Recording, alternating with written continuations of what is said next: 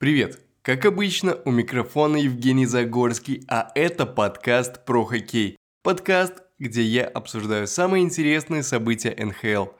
За эту небольшую паузу между выпусками произошло несколько вещей.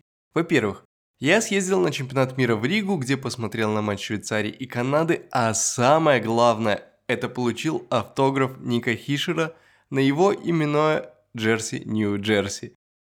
Ух, до сих пор не верю и объясняю своей девушке, что я не спускаю тысячи на Джерси, а инвестирую. Во-вторых, я оказался в ситуации Аризоны, из-за чего сдержка как раз таки и произошла. Но я-то порешаю вопросики, а Аризона, она продолжит играть на студенческой арене и в следующем сезоне. А в-третьих, произошел третий раунд плей-офф, о нем мы сегодня и поговорим после звука штанги.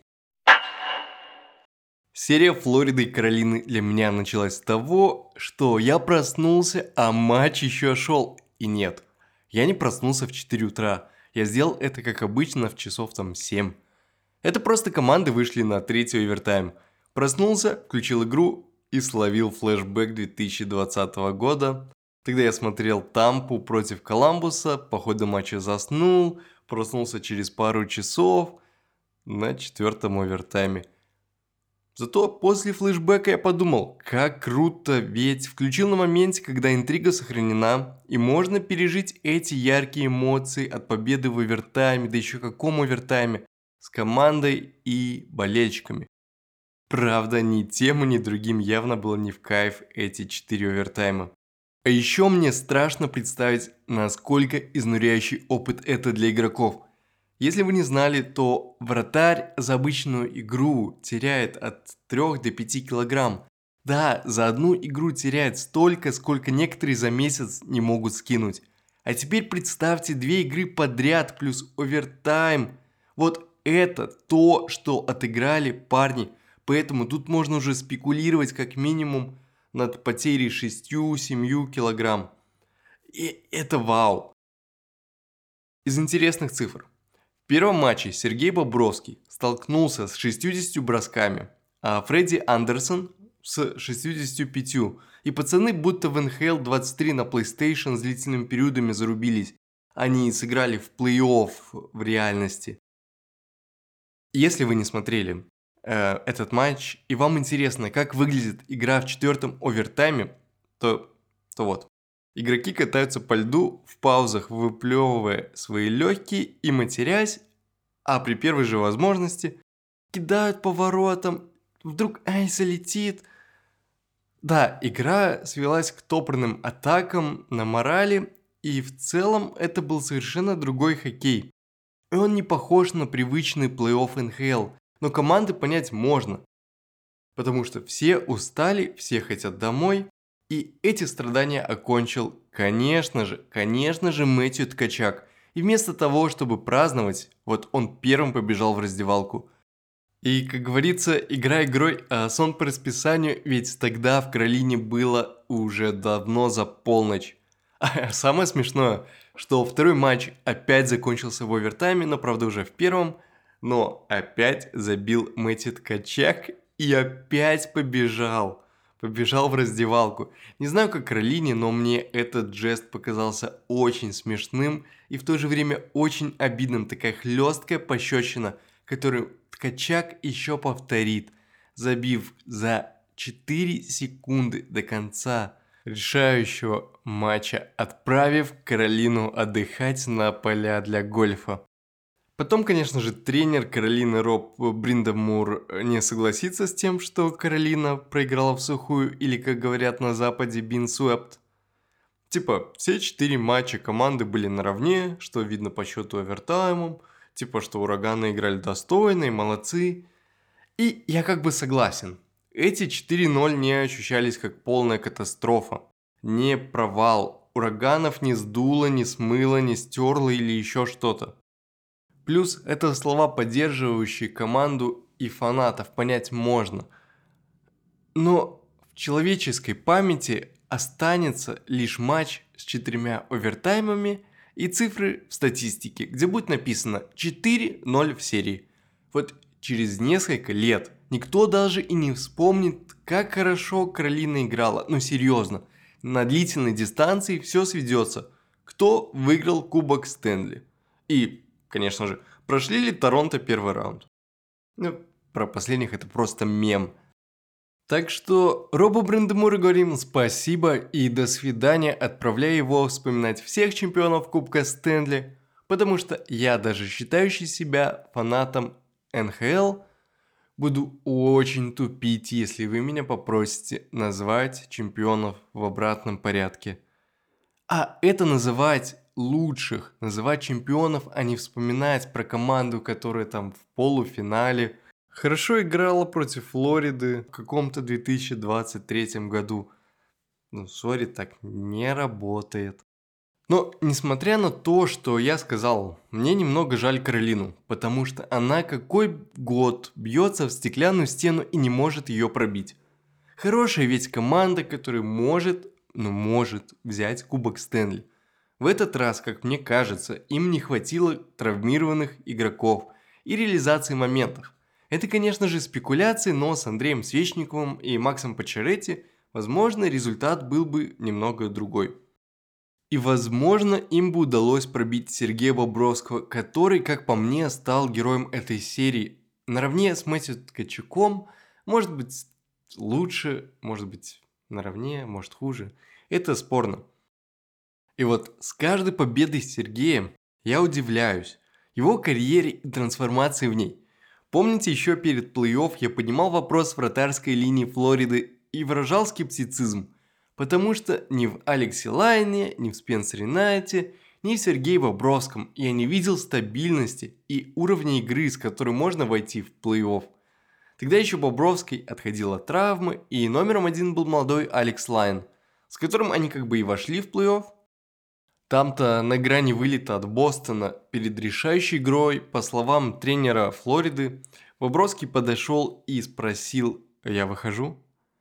Все остальное – история и чудо. Он вышел и довел Флориду до конца, до финала Кубка Стэнли. Серию с Каролиной Бобровский начал также отлично, начал с отражения 132 бросков и 135 в первых трех матчах.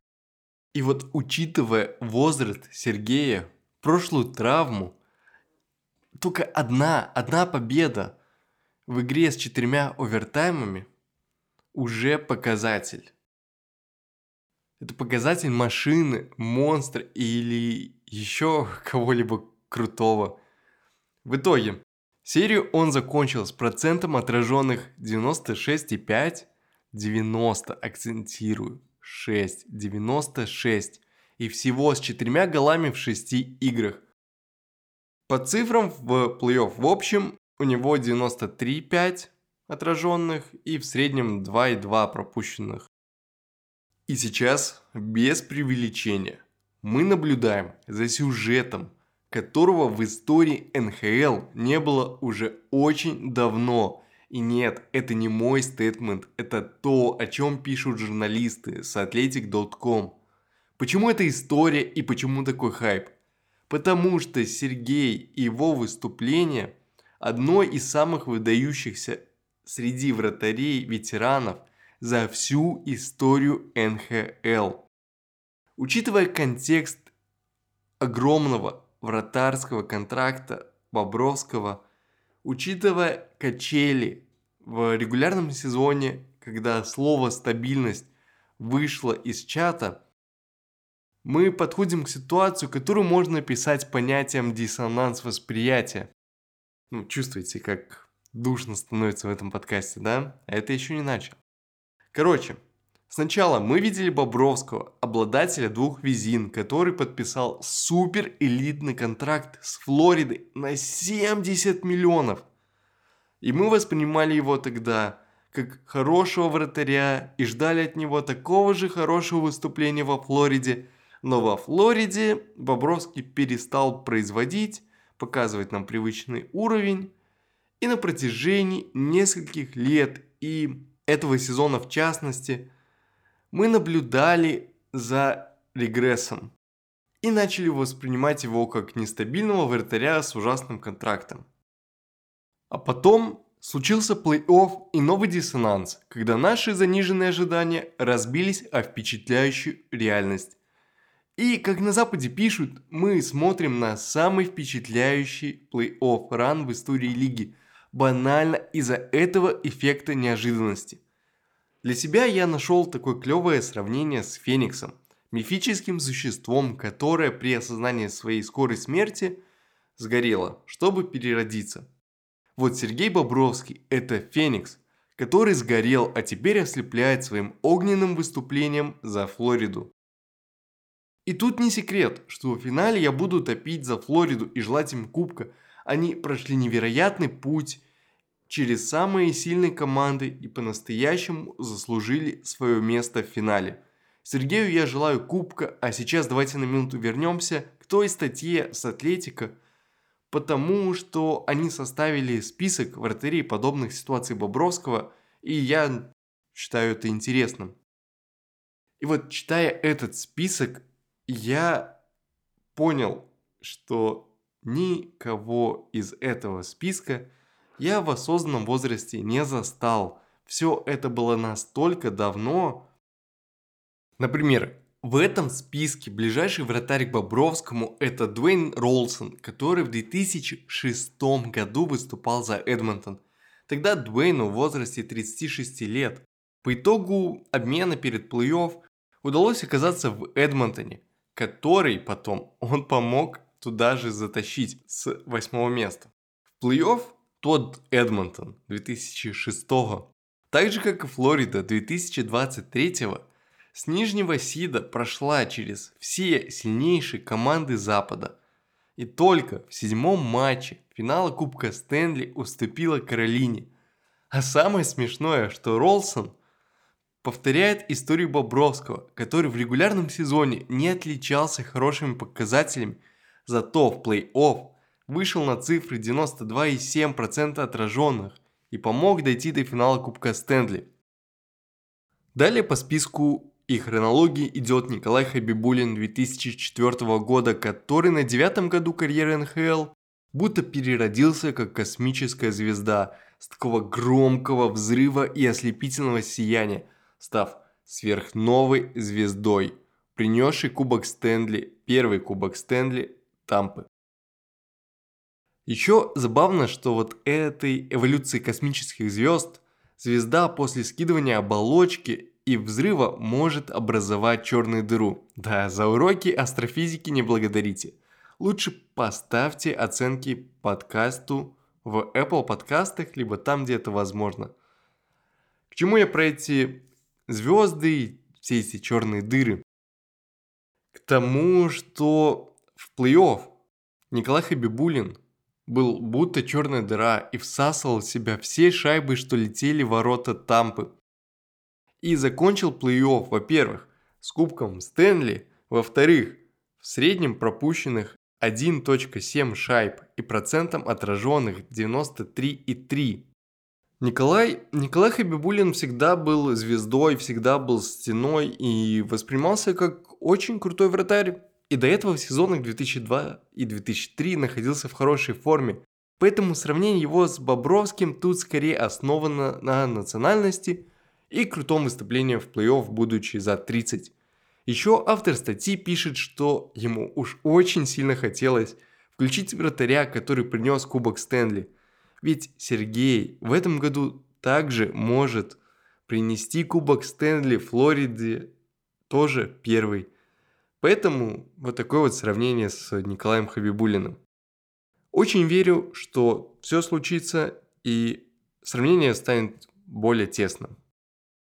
А если не удастся завоевать Кубок Стэнли, то, по крайней мере, феноменальное выступление от Сергея Бобровского и Мэтти Ткачака – это повод быть претендентом на Smythe Trophy.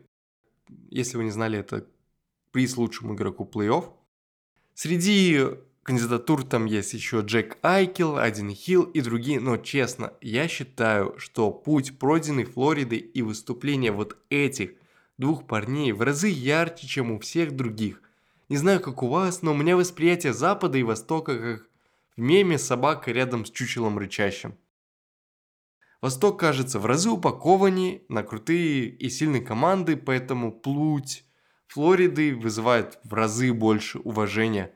По поводу этих двух парней тут все просто. Один позволяет выиграть игры, второй их выигрывает.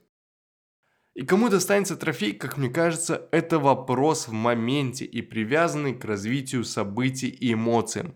Если Бобровский продолжит также отражать броски, Откачак продолжит также забивать в самые нужные моменты, то выберут Ткачака. Потому что завершение матча и вырванную победу легче запомнить, чем какие-то там крутые цифры вратарей. Хотя в 2021 году Андрей Василевский вот выиграл этот Консмайт трофи. Хз. Ощущение, что на хайпе от обмена Ткачака и его победных голах в овертаймах и, возможно, победных голах в финале, трофей спокойно может уйти к нему в руки. Вот так вот. В целом, серия Каролины и Флориды получилась напряженной и местами непредсказуемой. После четырех овертаймов как ей не быть непредсказуемой? Но, если честно, какого-то отклика в сердце она у меня не вызвала. Я ее посмотрел, получил удовольствие. Каролина вылетела с 4-0. И у меня были мысли, ну вылетел, вылетел, давайте уже быстрее финал. А знаете, как я всю эту ситуацию объяснил? Потому что, возможно, да, для кого-то эта серия была очень крутой. Объяснил я просто перенасыщенным первым раундом. Все эмоции будто остались там.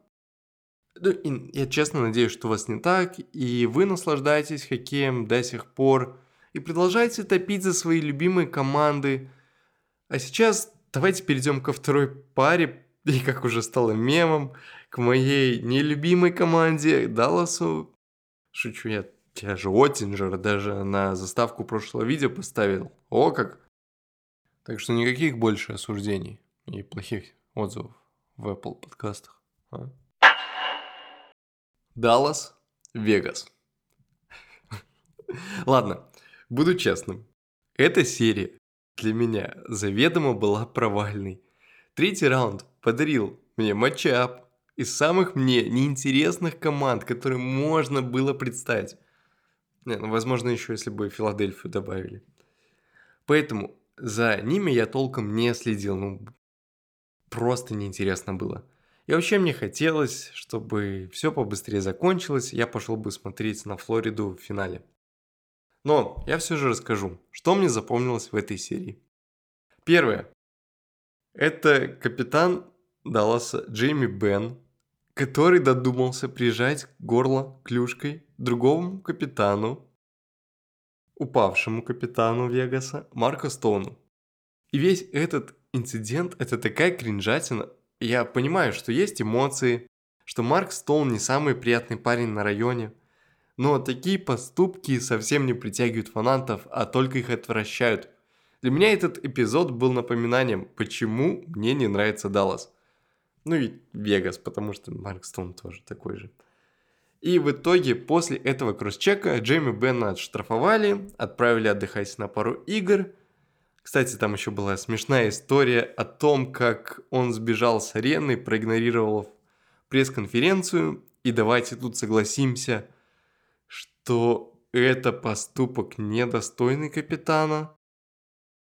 От капитанов в таких ситуациях, да и не только от капитанов, от любого спортсмена, адекватного спортсмена, я ожидаю признания своей вины и открытые извинения, что типа да, перегнул, на эмоциях клюшкой прижал – непозволительно для капитана.